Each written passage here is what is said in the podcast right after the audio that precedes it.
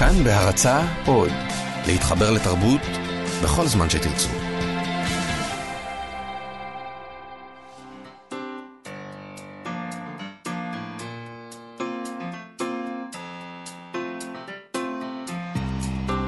מה שכרוך, עם שירי לב-ארי וענת שרון בלייס.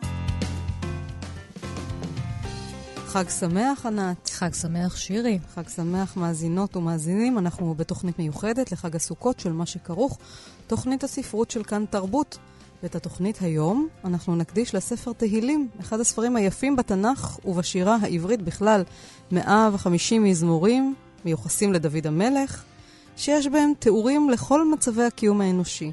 רגעים של שמחה והתעלות, מול רגעי שפל ודיכאון, אמונה וביטחון מול חרדה וספק, ניצחונות וכישלונות, והכל בשפה שירית, קצבית, ואפילו בליווי הוראות לביצוע מוזיקלי.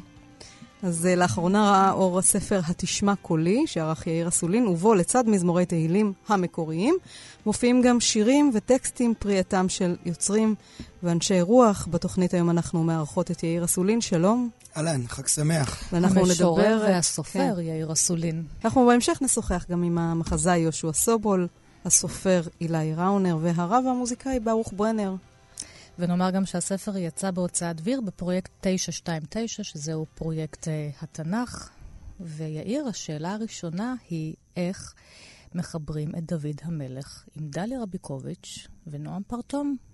טוב, זו שאלה שנדרשתי עליה מאז שהספר יצא בחודש האחרון לא מעט, ואני חושב שהתשובה האמיתית היא שזה כמעט המובן מאליו. כלומר, תהילים הוא מקוטלג אצלנו בראש באיזשהו קטלוג אה, שנוצר עם השנים במסגרת זה שהוא חלק מהתנ"ך וכולי, כקודש, כמשהו שהוא מרוחק אולי, כמשהו ששייך לבית כנסת. אבל אם מקלפים ממנו את השכבה הזו שהיא distance, כלומר קדושה במובן של distance, אז רואים שתהילים הוא ספר שממש מבקש להתחבר לנועם פרטום ולדליה רביקוביץ'. כלומר, אם נסתכל באמת על דליה רביקוביץ', היא דוגמה נהדרת מתוך הספר, אז יש בעצם מזמור י', לידו בעצם מוצמדת דלי רביקוביץ', והמזמור מדבר על הכמיהה לאלוהים, על ההמתנה ועל... באמת, אני בכוונה אומר כמיהה, כי זו המילה הגדולה. וליד זה באמת יש את דלי רביקוביץ', שרואה את אבא שלה מעבר לכביש, וקוראת לו, קוראת לו, והוא לא עונה לה. הוא לא יכול לומר לי לא מילת אהבה אחת. בדיוק. הוא לא יכול לומר לה כלום, והכמיהה הזו, אל מול השקט הגדול, ומצד שני, אל מול ההמתנה, זה בדיוק תהילים. כלומר, לא יכולתי ל... למקד את אחד מחוטי הרגש של תהילים טוב יותר מאשר מה שדליה רביקוביץ' עשתה. אבל הקריאה הזאת, זה, של ספר תהילים, כן, הנני הזה, הוא בדיוק השירה. נכון. כמעט זה... כל שיר הוא בעצם כן. קריאה.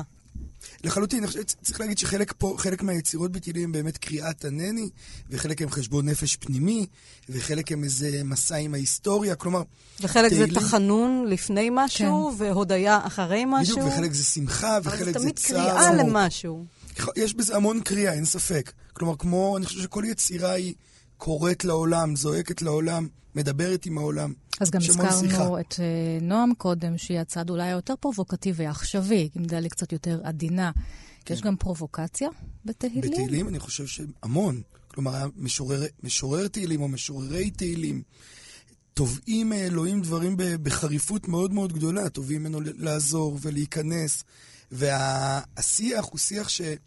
מעבר למבנה האסתטי של המזמור, שתמיד באמת מתחיל באיזושהי כותרת ומסתיים במילות הודיה כאלה, בתוך המזמורים, אחת, אחת החוויות החזקות שהיו לי בעבודה על הספר, אתה מגלה כמה נועזות יש בתוך המזמורים האלה. תן דוגמה למשל לנועזות. אני חושב שיש יש, יש חטיבה בעצם של מזמורי חורבן, שמופיעים בעצם, מזמורים שמדברים בעצם אחרי חורבן בית ראשון, או מדברים על חורבנות בכלל. הכעס שם כלפי אלוהים הוא כעס שלא היה עובר צנזורה דתית היום. כלומר, יש שם באמת את היכולת של האדם לעמוד מול אלוהים ולתבוע ממנו. וזה דבר שהוא... אני חושב שבחיים הדתיים הוא משהו שנשכח לפעמים. כלומר, אנחנו הרבה פעמים, אנחנו אסירי תודה, או שאנחנו מבקשים. קצת מפחדים פשוט. וקצת מפחדים, נכון? ויש משהו ב... חלק ממזמורי תהילים, לא כולם, וגם רואים את השוני בסגנון בין הכותבים השונים שם. היכולת הזו לתבוע מאלוהים את הדבר, היא הנועזות האולטימטיבית שזה מבחינתי. אומר, אני כל הזמן מודה, מודה ומשבח אותך, די, מגיע לי, תיתן לי משהו. בוא, בוא תעזור, אתה חייב לעזור אתה לי. מגיע לי. כן. הספר מתחיל, אשרי האיש, אשר לא הלך בעצת רשעים, ובדרך חטאים לא עמד, ובמושב ליצים לא ישב. זאת המסגרת. לא להיות רשע, לא לחטוא, ולא להיות uh, לץ. לץ, אני חושבת, הייתי מתרגמת את זה. לציניקן. כן. כן, זה בואו אל ניכנס... תהיה ציני. זה בואו ניכנס לחיים כמו שהם. אני חושב שזה בעצם, בגלל זה גם ליד פרק א' אין שום יצירה ישראלית. כי זו באמת, כמו שאמרת, זו היציאה לדרך, זו המסגרת, אלה הכלים שאיתם אנחנו יוצאים. וכן, הכלים זה אם אתה רוצה לחוות את החיים, אם אתה רוצה לשקוע לתוכם, ככה אני מבין את המזמור הזה, תסתכל עליהם בפשטות. תסתכל עליהם, תהיה ישר, תהיה אמיתי. כי הוא מתחיל בשלושה לאווים, זאת אומרת, הוא לא מתחיל באיזושהי אנרגיה חיובית, אבל לא, לא ולא. לחלוטין, זה ה... הוא הגבולות, קודם כל הוא מייצר הגבולות. את הגבולות של השיח בתוך, ה... בתוך אבל אתה הספר יודע, הזה. בתוך השיחה הרצינית שלנו, אנחנו שאלנו קודם בינינו באולפן, אם יש הומור גם בספר תהילים בכלל, אם יש הומור במקרא, אז יש פה ושם הומור כן. במקרא, אבל בספר הזה ספציפית, אני לא יודעת, אני שואלת אותך. אני נזכרת בסמואל אל ג'קסון בסרט של אה, טרנטינו. כן. כל פעם לפני מעשה הרצח שלו מדקלמת מזמור כ"ג, זולה. כן. אדוני רועי לא יחסר, כן. זה, וגם כלא, בג- לך בגיא מוות, ואז לא. יראה רע. לחלוטין. לא יירא, אבל יירא. כן. יש בו הרבה שמחה, זה אני יכול להגיד. הומור, הומור, אני חושב שזה מסוג הדברים שהרפלקסיה מייצרת אותם. ותהילים הוא ספר שהוא הוא בפנים. כאילו, הוא אומר את הרגשות as is, ולא מאפשר למקום הזה באמת של הסרקזם או הרפלקסיה מהסוג הזה. כן, אין אירוניה. להיכנס, אירוניה, כן. תראה, רק התוודענו, עברו כמה דקות, אבל אני יכולה כבר לשאול שאלה אינטימית. בבקשה. יש לך תהילים בתיק? אה, לא כרגע, אבל כן, תהילים מלווה אותי בחיים. כן, לי יש גם. יש לי גם בתיק וגם iPray. אנשים- האפליקציה.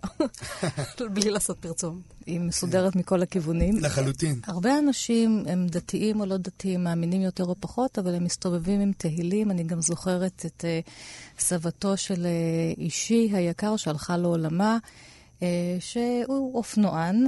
כל פעם שבאנו לבקר אותה, מוציאה עוד ספר תהילים, הייתה לה מין ערימה קטנה איפשהו, ככה באיזושהי מגירה במטבח, טומנת לו במעיל, שיהיה לך. הוא אומר, אבל כבר יש לי כמה, לא משנה, שיהיה לך עוד אחד. כן. כן, חל, כמו חלקם. במעיל, חלקם משוטטים בבית. ואני אני- לא יכולה להוציא אותו אף פעם מן התיק, ואם אני מחליפה תיקים, אז אני מעבירה אותו מתיק לתיק. אה, יפה. אז הרעיון דווקא בספר הזה הוא כאילו להיכנס ל- אל מעבר לקמע, או להבין איך הקמע הזה עובד.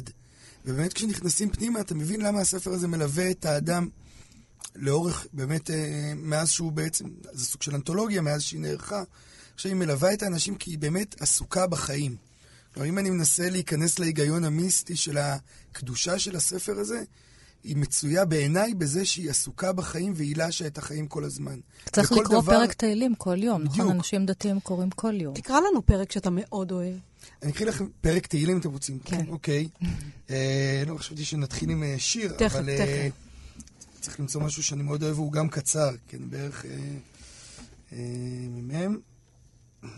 אני אוהבת את הפרקים אה, שמופיעים אחר כך בהלל, בסדר ההלל. הם כל משהו- כך מ- מרוממים. כן, הם נהדרים. כן. אני אקריא משהו שהוא... הוא, הוא לא, לא יודע אם הוא מזמור שאני הכי אוהב, אבל הוא מזמור ידוע והוא... אני חושב שהוא מיוחד. מזמור שיר חנוכת הבית לדוד. הרוממך, אדוני, כי דיליתני, ולא שימחת אויבי לי. אדוני אלוהי, שיבעתי אליך ותרפאני. אדוני, העלית מן שאול נפשי, חייתני מירדי בור. זמרו לאדוני חסידיו, והודו לזכר קודשו. כי רגע באפו חיים ברצונו, בערב ילין בכי ולבוקר רינה. ואני אמרתי ושלוי בל אמות לעולם. אדוני ברצונך העמדת לערירי עוז, הסתרת פניך, הייתי נבהל. אליך אדוני אקרא, ואל אדוני אתחנן. מה בצע בדמי ברדיתי אל שחת, היותך עפר, היגיד עמיתך. שמע אדוני וכונני, אדוני יהיה עוזר לי. הפכת מספדי למחולי, פיתחת שקי ותעזרני שמחה. למען יזמרך כבוד ולא ידום, אדוני אלוהי לעולם אודקה. ואני אני אגיד גם למה אני אוהב את את המזמור הזה. גם כמה שורות הוא- כבר נכנסו לתוך השפה המדוברת שלנו. הפכת מספדי. למחול. בכלל, כל ה... אני אומר, כל ההיגיון, יש פה, אני אוהב את המזמור הזה, תמיד אהבתי אותו, כי הוא, הוא באמת מנה, הוא הופך את אלוהים ל... לאינטימי. כלומר, יש פה- הוא כן, מנהל את משתף השיח. פעולה, יש איזה שיתוף פעולה גם יש פה. גם יש פה כמעט... הפנייה היא ישירה יש פה גם. כמעט מניפולציה, כן? כי הוא מסביר לו למה לא שווה להרוג אותו, ולמה כן, כן מה עדיף בצע, לעזור מה לו. יצא לך כן, מזה מה שיהיה יצא לך יורד מזה, בו? וידברו. ו- וכל הדבר הזה בעצם, ה- זה גם מתחיל ב... כאילו כבר נעניתי, שיבעתי אליך ותרפאני, כבר... אני יודע שאתה עושה את זה. כי רגע באפו חיים ברצונו. שהוא- איזה יופי של משפט, זה שירה. לחלוטין. כן. וגם ביקשנו ממך לפתוח עם שיר שמח. רק אולי דווקא אני אגיד, כן. אני אולי אני אקריא את השיר דווקא אה, שליד אוקיי. המזמור הזה. כן. נראה לי שזה ישלים את התמונה. זה שיר של מיטל נדלר, זה נקרא האומץ לחולין. היא מקדישה אותו ללאה גולדברג. והיא כותבת ככה, זה שיר שאני מאוד אוהב, היא שלחה לי אותו, לא יודע אם הוא נכתב במיוחד לספר, אבל שלחה, הוא לא הוא פורסם, פורסם לראשונה בספר, והוא הוא נהדר בעיניי. היא כותבת ככה, אני מדברת איתך הרבה, והמפתיע הוא שאת עונה. איזה אמון יש לי בצורת החיים הזו. לשם מה האר- הארעיות הזאת שאיתה אני חותרת לצידך? כמו שחיינית בנבחרת בנות סודית שמבקשת להגיע בצלילה עד לשורש העולם ובחזרה. לשעת חולין צלולה אחת. ואני שמתי את זה באמת, אני חושב, אחד ליד השני, כי יש פה את ה... היא כותבת, אני מדברת איתך הרבה, והמפתיע הוא שאת עונה, איזה אמון יש לי בצורת החיים הזו. ובעצם, כל המזמור הזה שקראנו קודם, הוא כולו מבטא את האמון האדיר שהאדם כאילו רוכש לאלוהים. איזה אמון יש לי בצורת החיים הזו של הלהתפלל ולקוות שאני אהנה. כלומר, הדבר הזה. ובעיניי, זה בדיוק לוחד. כלומר, אם דיברנו על תהילים, ומול תהילים דליה רביקוביץ' וזה, השיר זה, הזה הוא זאת תהילים. השירה, תהילים, כי היא מדברת על משוררת שעונה לה, לצורך העניין, היא האלוהים שלה. לחלוטין. זאת אומרת, אנחנו מיד עוברים למרחב של השירה. תהילים זאת שירה, וגם השירה המודרנית, כאולי כאיזה טקסט קדוש חדש. אפשר להגיד שגם אלוהים הוא שירה. כן. כלומר, כל הדבר הזה הוא שירה אחת גדולה. אנחנו uh, בתוכנית מיוחדת לחג הסוכות על ספר תהילים. איתנו באולפן uh, יאיר אסולין, עורך הספר התשמע קולי, שמביא גם את מזמורי תהילים וגם שירים וטקסטים שנכתבו בעקבות ועל שירי תהילים. יאיר, אתה בחרת לכלול uh, לא מעט שירה ישראלית, uh, נגיד של חיים גורי, של זלדה, של יעקב אורלנד. איך עבדת על הטקסטים האלה? זאת אומרת, קראת אותם ופתאום הם הזכירו לך משהו שקשור בתהילים? איך לא, נעשתה עבודת השזירה הזו? תהליך העבודה קודם כל היה, היה להגדיר בעצם איזשהו גבול, והוא בעצם משוררים אה, ישראלים, החל מתקופת שיבת ציון בעצם. אני חושב שהמוקדם ביותר שיש לנו פה, יוצרים ישראלים, לא רק משוררים. מי חושב- המוקדם ביותר אני חושב? שגנסין ונפתלי אצימבר. מה לקחת של גנסין? גנסין יש קטע פרוזה מתוך סיפור שלו, שבעצם מתאר אה, חוויית התגלות, אקסטזת התגלות אה, מטורפת, ויש טקסט של אה, נפתלי רצימבר שממש מצטט מתוך תהילים ומתכתב איתו, ובעצם התהליך היה הפוך. כלומר, אני כשנכנסתי לפרויקט הזה, למרות שאני מכיר את תהילים וחי את תהילים, אה, הבנתי שאני לא באמת מבין אותו בא- באופן העמוק. כלומר, כמו שאמרתי מקודם, הרעיון היה לקלף את השכבה הזו של הדיסטנס ולהיכנס לתוך העומק הקיומי הבסיסי, כי תהילים בעיניי הוא קודם כל ספר קיומי. כלומר, הוא יצירת מופת קיומית אקזיסטנציאלית ממש. כלומר, ב... היא עסוקה בכל כל החוויות האנושיות הכי בסיסיות. ואז הרעיון היה לפצח כל מזמור, באיזה רגש הוא נוגע, באיזה מקום פנימי הוא נוגע, לאיפה הוא מושך אותי. וזה בעצם היה התהליך הראשוני. כלומר, אני חושב שעברתי על המזמורים, קראתי אותם עשרות רבות של פעמים, ובאמת אה, ניסיתי לפצח ולפענח את, ה, את המקום שלי בתוכם, ואיך הם מהדהדים, איך אני מבין אותם. שוב, מעבר לפוליטיקה ול, ולריחוק. אולי ו- תקרא את השיר של חיים גורי שבחרת לכלול. מן, מן המלחמות ההן יצאנו איכשהו בעור שינינו. כעת אנחנו חכמים יותר. נו טוב, אז מה? הן כך חשבו גם החכמים שלפנינו. הסוף אינו נראה לעין. יש לנו סבלנות כמו למשיח. זמן עגול גוזל את ההמשך הלינארי, המבטיח איזו ישועה או סימנים לנפט ולנחמה. נדמה לך שכבר היית שם, שאתה כמו בדיחה שחוזרים עליה בפני אותו קהל. חדלת לאיים על הלא רצוי לך, הוא חוגג את האפשר, מסתדר בשקט בלעדיך.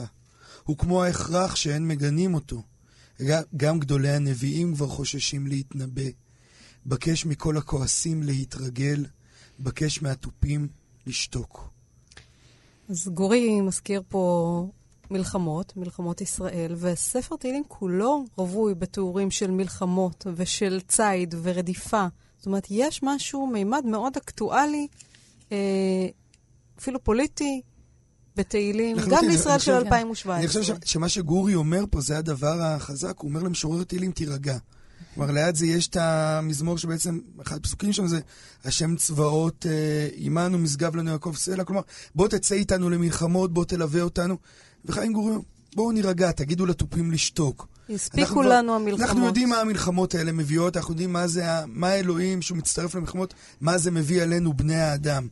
אני חושב שזה מאיר עוד צד בתוך הספר הזה, כי ה... המערכות יחסים בין המזמורים לבין היצירות הם לא רק מערכות יחסים של הדהוד או הסכמה, אלא לפעמים אפילו של ויכוח. כלומר, אני תופס את חיים גורי, מתווכח פה עם משורר תהילים. אומר לו, מה שאתה חושב שהוא נכון בלהט המלחמה, כמו שאנחנו מכירים באמת, כמו שאת אמרת, זה, זה כל כך אקטואלי, כי בלהט המלחמה והרצון לנקמה אנחנו קוראים לאלוהים, ובוא תלווה אותנו ובוא ננצח ובוא נילחם.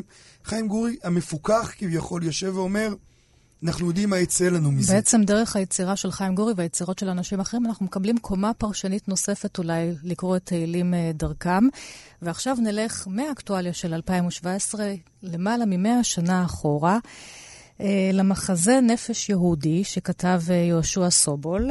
השם השני שלו, הוא איתנו כן. על הקו. שלום יהושע, שלום. שלום, שלום, שלום. השם השני הוא הלילה האחרון של אוטו ויינינגר, נכון. אותו פילוסוף יהודי שהמיר את דתו. וכאן יש אה, קטע מן המחזה, אנחנו, אני אקרא, אה, אני אקרא קטע מן הקטע. האדם חי עד שהוא צועד אל תוך המוחלט או אל תוך העין. חייו נחרבים והולכים, או הופכים הכנה לקראת הנצח. אלוהים, אני מוותר על מה שבני אדם קוראים עושר. על אהבת אישה, על משפחה, על הנאות הגוף. אני מקבל על עצמי פרישות גמורה. האומנם יהיה בי הכוח לחיות בגובה הזה, או בהיותי שק מלא חטאים? אדרש לכפר בחיי על כישלוני? אלוהים, אני עומד מול עצמי, מוכן ומלא פחד, ואז הוא יורה בעצמו. כן.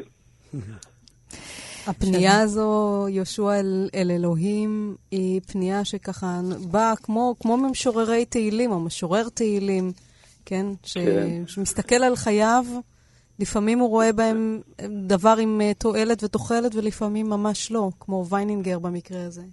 כן, צריך לזכור שגיבור המחזה שלי, הוא בן 23 בקושי, כשהוא אומר את הדברים האלה, ו...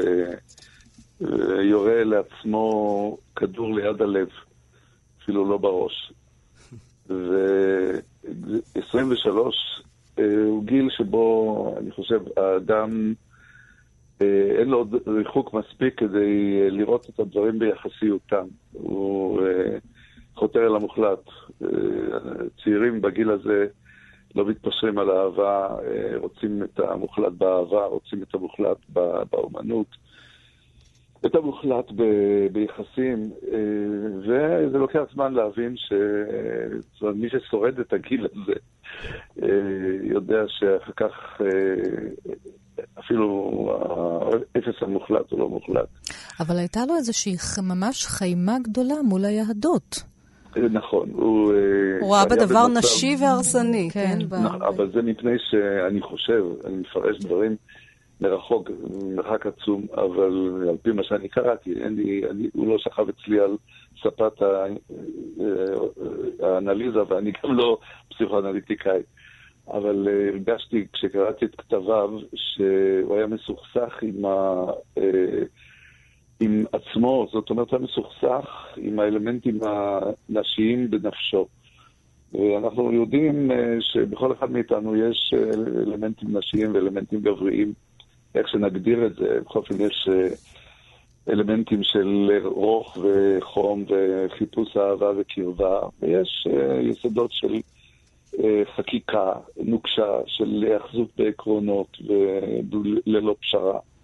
אני לא אומר מה נשי ומה גברי, אבל בקיצור, יש ניגודיות בהרכב הנפשי של כל אדם, וזה לוקח זמן להגיע להבנה שאני צריך לחיות עם כל הסתירות שאני מכיל. ואני חושב שהבעיה של אוטו ויינינגר הייתה שהסתירות בו היו רבות מאוד והיה לו קשה להכיל אותן. ובין השאר הסתירה שהוא חש בין המוצא היהודי שלו ובין מה שהוא תפס כהתגלמות היהדות, כחולשה, כבריחה כן. מחקיקה, ו- מסדר, ו- מגבולות, לבין האלמנט הארי. אז רגע, אז מה, יאיר, כן. מה הטקסט של יהושע סובול עושה כאן, בספר שלך, בין פסוקי תהילים? אני חושב שיש משהו, שוב, כששקעתי למזמורים האלה, את המחזה של יהושע אני מכיר ומעריך אה, הרבה שנים, בעיניי אחד המחזות הכי טובים שנכתבו בעברית. אה, גיליתי שמשורר תהילים, באמת אגב זה מעניין, כי אם מסתכלים על תהילים כספר שהוא רצף של חיים שלם, אז כל הקריאות האלה מתרחשות בתחילת הספר, כלומר כשהמשורר עוד צעיר כביכול, יש המון קריאות לאלוהים פשוט לשפוט אותו. אנחנו רואים את זה שוב ושוב, כלומר, משורר תהילים קורא לאלוהים, בוא תשפוט אותי, אני סומך על המשפט שלך, משפטיך תהום רבה, כלומר, שוב ושוב יש את הבקשה הזאת. ולאט לאט הבנתי, דווקא מעניין אותי גם לשמוע מה יהושע חושב על זה, בעיניי הטקסט הזה של אוטו ויינינגר הוא כמיהה לאינטימיות. כלומר, כשאוטו ויינינגר פונה לאלוהים, גם נראה לי שזה מסתדר בתוך הרצף של המחזה, אבל הוא בעצם כמה לאיזושהי אינטימיות, לאיזשהו משהו בלתי אמצעי, הרצון להוריד בעצם ולהיפגש עם, ה, עם האינסוף, עם הנצח, עם המוחלט באמת, באופן שהוא אינטימי.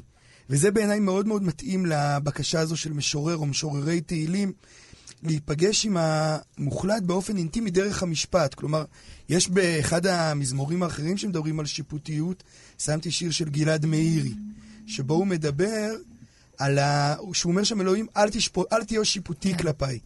ואם דיברנו כבר על אקטואליה, אני חושב שהיום העניין של השיפוטיות הוא נהיה איזושהי מילת גנאי כזו. כלומר, אל תהיה שיפוטי. ובעצם אני חושב שבאופן העמוק, האל תהיה שיפוטי הזה זה בעצם אל תתקרב אליי.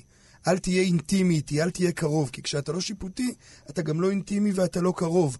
ובעיניי, שוב, בקריאה הזו של אדם לאלוהים, לנצח, אפילו לעצמו באיזשהו מובן, כן? של בוא תשפוט אותי, יש את הכמיהה הזו שאני כן זיהיתי אותה. במונולוג הזה של אה, אוטו ויינינגר. כלומר, הכמיהה הזו לאינטימיות דרך המשפט, דרך הוויתור העצמי כביכול. יהושע, איך אתה עם ספר תהילים? אה, אני רוצה להגיב על הדברים של אה, כן. יאיר. אני חושב שהוא צודק והוא קולע ממש של חוט השערה. כי אוטו ויינינגר, בפנייה הזאת לאלוהים, הוא פונה בעצם אה, בוא תשפוט אותי, זה תדע אותי עד הסוף. כי משפט צדק מבוסס על כך שהשופטים בחנו אה, את כל הצדדים ואת כל הפרטים האפשריים של אה, נושא מסוים, של פרשה מסוימת, של מעשה שנעשה. ולדעת את כל הפרטים זה במידה מסוימת להיכנס לקרבה הכי גדולה שאפשר עם המושג של הידיעה.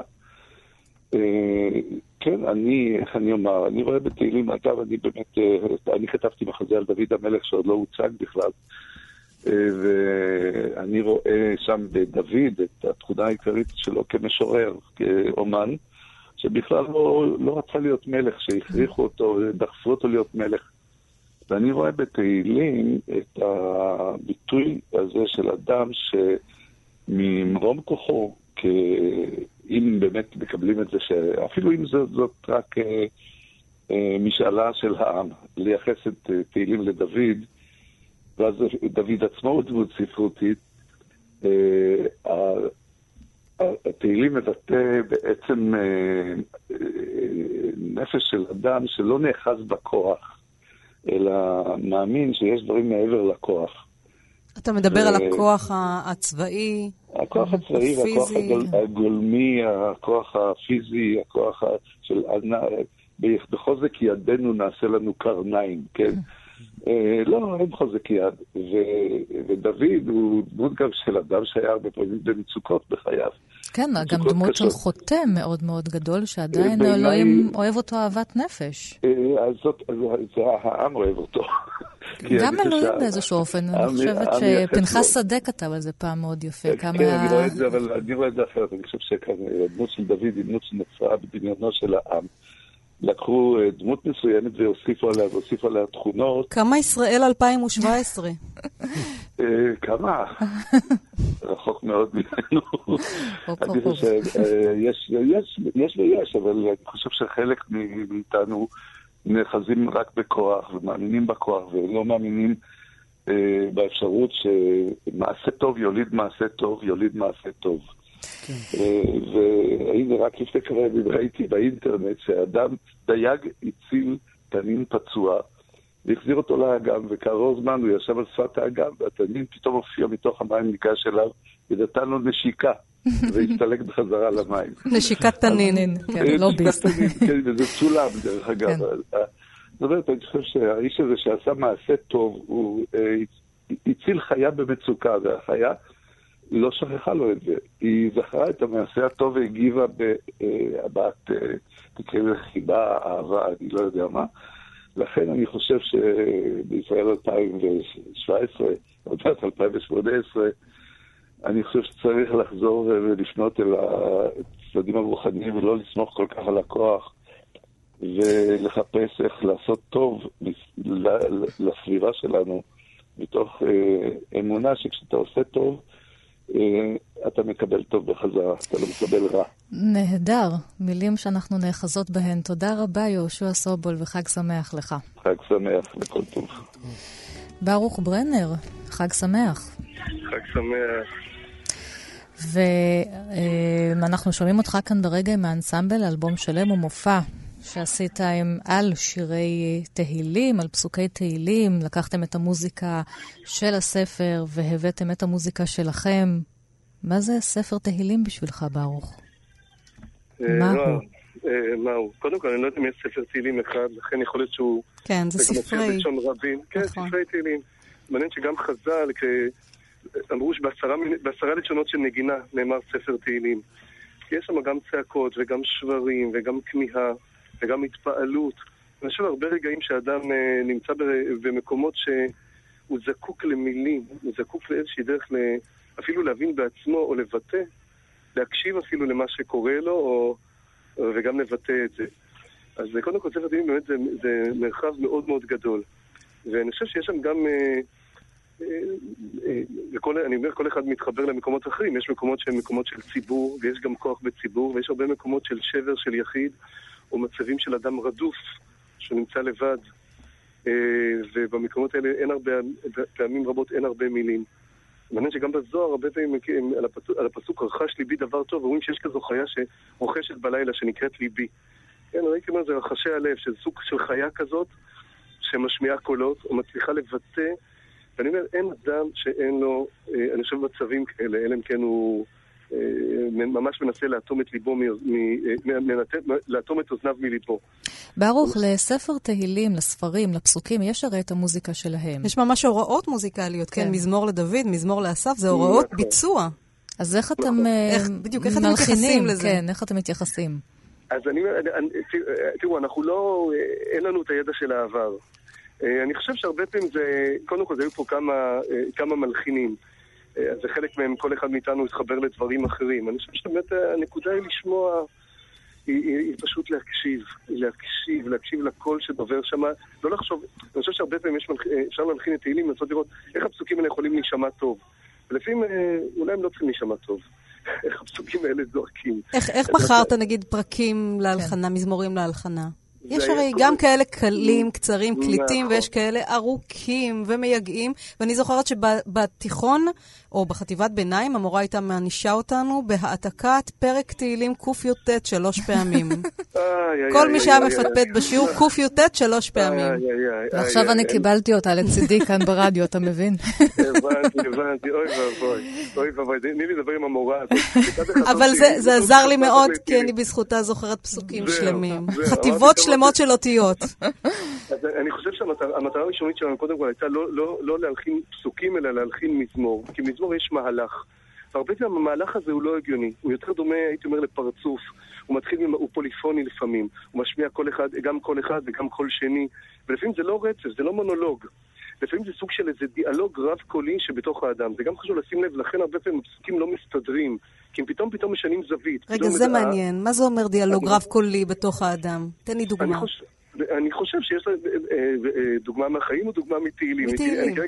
ספר תהילים כרגע לא נמצא לפניי, אבל אה, פתאום הוא מתחיל לדבר, הוא מדבר בגוף שלישי, פתאום הוא עובר נכון. לגוף ראשון, פתאום הוא מדבר בשם העם, פתאום כבר לא ברור אם הוא עדיין בצרה, הוא מדמיין מה יקרה שהוא יצא מהצרה.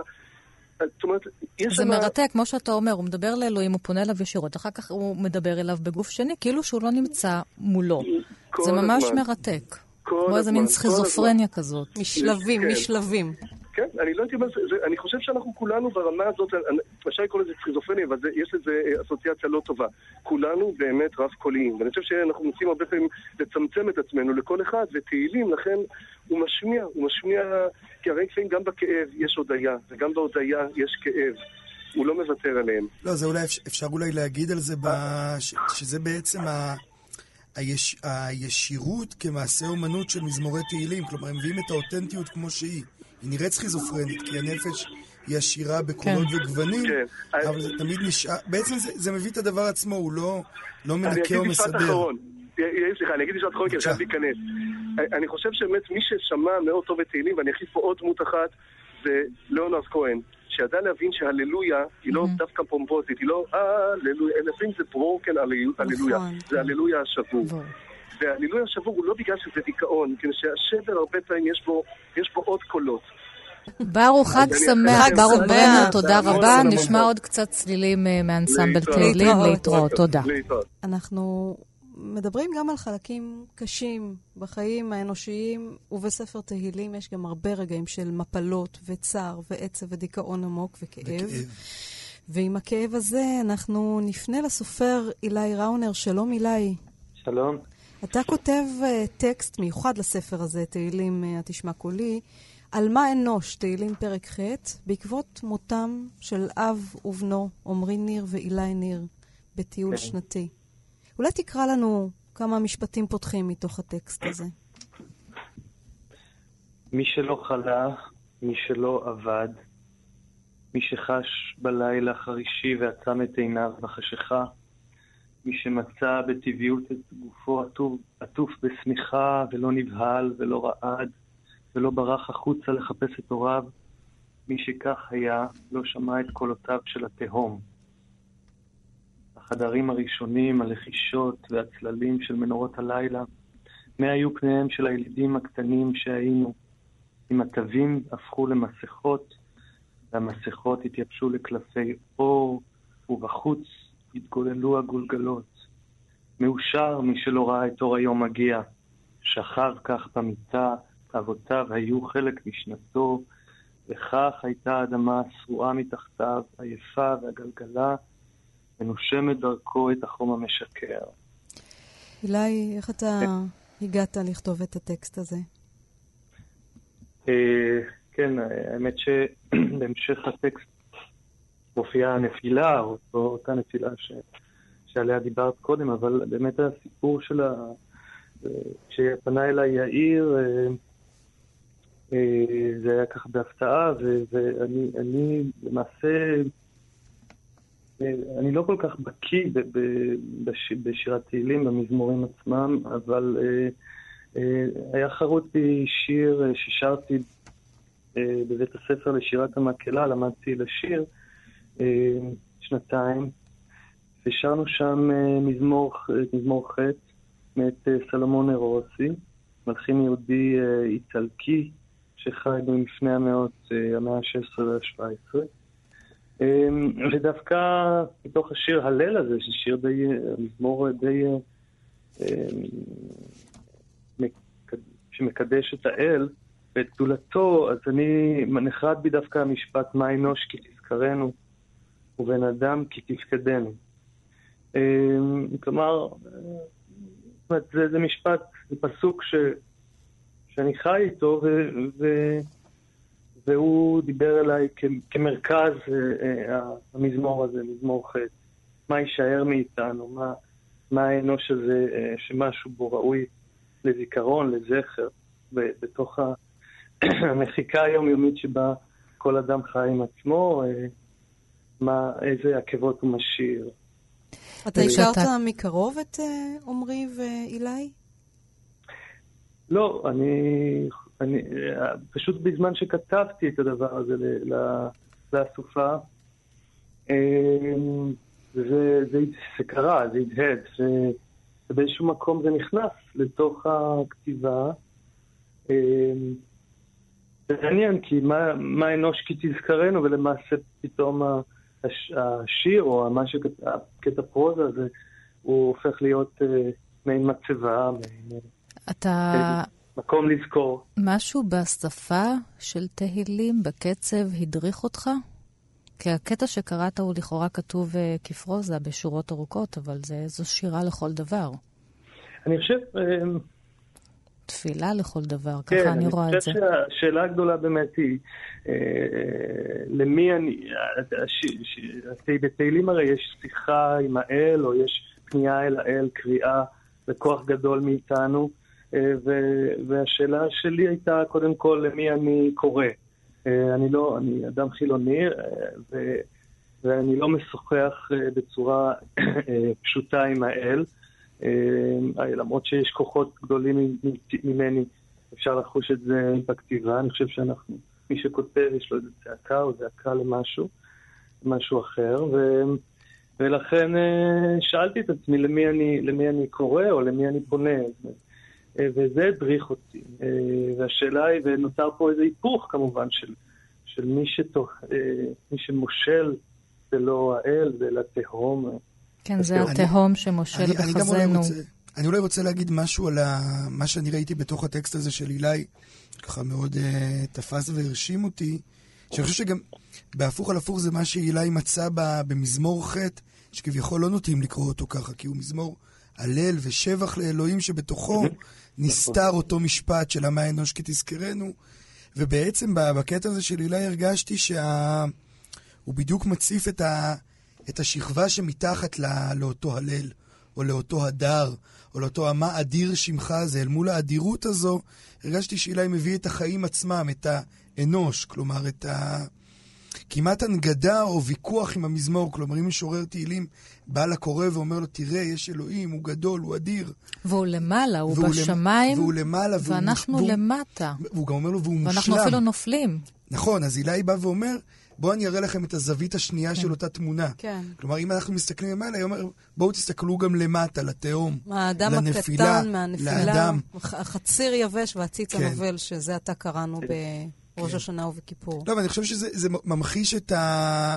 חלק ממערכות היחסים בתוך הספר, בין היצירות למזמורים, במובן הזה שזה באמת מחדד את התמונה, הוא מנסה להשלים את התמונה הגדולה ביחס למזמור דרך היצירה. אילי ראונר, תודה כן. רבה לך על הטקסט שכתבת ועל הדברים שאמרת. תודה לכם. ובברכת ושמחת בחגיך, חג כן, שמח. כן, בוודאי, לא, כמובן, אני... חג שמח. והוא ציטט מה אנוש כי תזכרנו ובן אדם כי תפקדנו, והפסוק הבא אומר, ותחסרהו מעט מאלוהים. נכון. מה זה אומר? ותחסרהו מעט מאלוהים. המ- המעט הזה הוא הכל. כלומר, הוא בדיוק אותה, אותו דבר שאף פעם לא נצליח להגיע אליו, אותה כמיהה. המעט הזה זה בדיוק המקום שבו אדם מצד אחד, כמו דליה רביקוביץ', זועק אל מעבר לכביש, ומצד שני אף פעם לא יגיע עד הסוף. אני חושב שזה מלווה אגב את ספר תהילים לכל אורכו, כלומר, כשעצוב לא עצוב עד הסוף, אבל גם כששמח, זה אף פעם לא שמח באופן מושלם, כי האדם הוא לא מושלם. זה חלק מההבנה, אפרופו יצירות אומנות, וזה בעיניי, זו יצירה סופר מוד... מודרנית במובן הזה, כי זה אחת התובנות המשמעותיות, אני חושב, של ספרות, בטח במאה ה-20, זה בדיוק זה, כלומר, הסופיות, החלקיות, הפרגמנטריות הזו של החיים, ותהילים מכניס את זה כבר מאז. אנחנו לקראת uh, סיום התוכנית, ואולי uh, נקרא לקראת הסיום שיר של uh, המשוררת ענת זכריה, שאתה כללת באוסף הזה, mm-hmm. והוא מתייחס לאיזה מזמור? Uh, נפתח אותו ונגיד, הוא מתייחס למזמור פ'. מזמור פ' בעצם מדבר על גאולה. מדבר על uh, משהו, מזמור שהוא... הוא, מצ... הוא, הוא, הוא משלב בין, הוא מסתיים בהשם אלוקים צבאות, השיבנו, האר פניך ונבשע. כלומר, הקריאה הזאת היא לגאולה. ואל מול זה היא כותבת שיר שנקרא גאולה שנייה, ואני באמת אקריא אותו, שהוא בעיניי שיר חזק גם כשירה וגם כבאמת אמירה אקטואלית, כי אני באמת חושב שהספר הזה, התשמע קולי, הספר הזה שהוצאנו, הוא קודם כל ספר אקטואלי. ספר אקטואלי לבן אדם ב-2017, שרוצה להתבונן בחיים שלו, שרוצה להבין דברים משמעותיים על החיים, שרוצה להתבונן על המקום שבו הוא חי, על הקשר בין הלאומי לפרטי, על ה... על ה... בעצם על הפער הזה שיש ועל ה... הכמיהה והניכור וכולי וכולי. באמת זה המסע שאני רוצה להציע בספר לכל אורכו. והשיר הזה בטח משתלב בו מאוד מאוד חזק. אז היא כותבת ככה, זה שיר קצת ארוך, היא כותבת, יכולנו להיגאל, לשכוח ממהומת החשיכה הסובבת, להזות על עצמנו מים, להסיר את לב האבן מבשרנו, להפסיק לחשב את הקץ, בחישוב פרטני, או, לח... או לחכות לאיזה עני ורוכב על חמור. יכולים היינו להיכנע, להניף בידינו הימנית דגל וללכת בצעדים איטיים, לא נחפזים ולא בורחים מכל העולם כולו. למשש בצהריים ולהאמין כי קרב יום, כי רוח ישראל עדיין מקשיב. יכולנו להיגאל בלי מעלה-מעלה, וירדנו מטה-מטה, בלי ימין ושמאל, ללכת אחרי, בלי גאולת העתיד השלמה, המתחילה והגומרת, הפותחת והחותמת, בלי מחשבות על היד הגדולה, עם סגולה אשר עשה, די עם כל הקדוש ברוך הוא.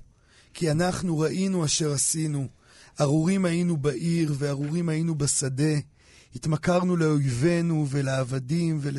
ולשפחות, ותמיד יש קונה ותמיד אין מחריד. יכולנו להיגאל, להגיד, זה השער יבואו בו. נכונים ליפול על צווארו של מישהו, עצובים ושמחים, ועצובים ושמחים, ולהיאבק שם. יכולנו פשוט להניח לחם ולהיגאל, כלומר להאמין בדבקות, לפעמים מכוחו של הטבע, אף היונה. כמה התרסה יש בשיר הזה. כמה, כמה התרסה, אומץ אבל... יש לכלול אותו ליד מזמור תהילים. אבל כמה תקווה גם יש בו. כן. יכולנו להיגאל שלה... ואולי זה עוד יקרה לנו. לא, אני אומר, אפילו המשפט הזה, שהוא בעצם ההתרסה הרי שאת מדברת עליה, שהיא כותבת שם, די עם כל הקדוש ברוך הוא, זה בדיוק תהילים בעיניי. כלומר, זה ה... די עם הבריחה לשם. הקדוש ברוך הוא הזה הוא לברוח ולדבר על אלוהים ופה לחיות, לא כמו שתהילים מבקש. ותהילים אומרים, לא, בואו נכניס את אלוהים לתוך החיים שלנו, דרך הטוב, דרך המעשה, דרך הנכון, דרך האמת. והדבר הזה הוא, הוא האפשרות להיגאל. ומאחר שאנחנו מתפללים לגשם בימים הללו, אז אני אסיים בשיר שרצינו לפתוח בו, בשיר שמח של עודד פלד. שקט, גשם טוב בא ושוטף את פניי. נערות זעירות עצובות חוצות את הגשר, נושאות מגשים של אבק. איך שהגורל מתפזר לו כך בריצה.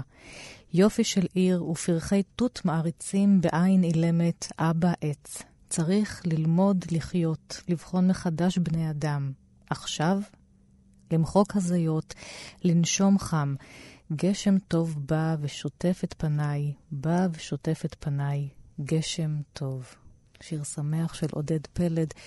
יאיר אסולין, שמענו את קולך, שמעת את קולנו. אנחנו נשמע ביחד עם הספר "התשמע קולי", הספר שערכת תהילים ישן-חדש בהוצאת דביר של פרויקט 929. תודה רבה לך תודה שהיית לכם. איתנו. היה תענוג. תודה לגיא בן וייס ולמש... על הביצוע הטכני. ולמשה זמיר על ההפקה, וחג שמח למאזינות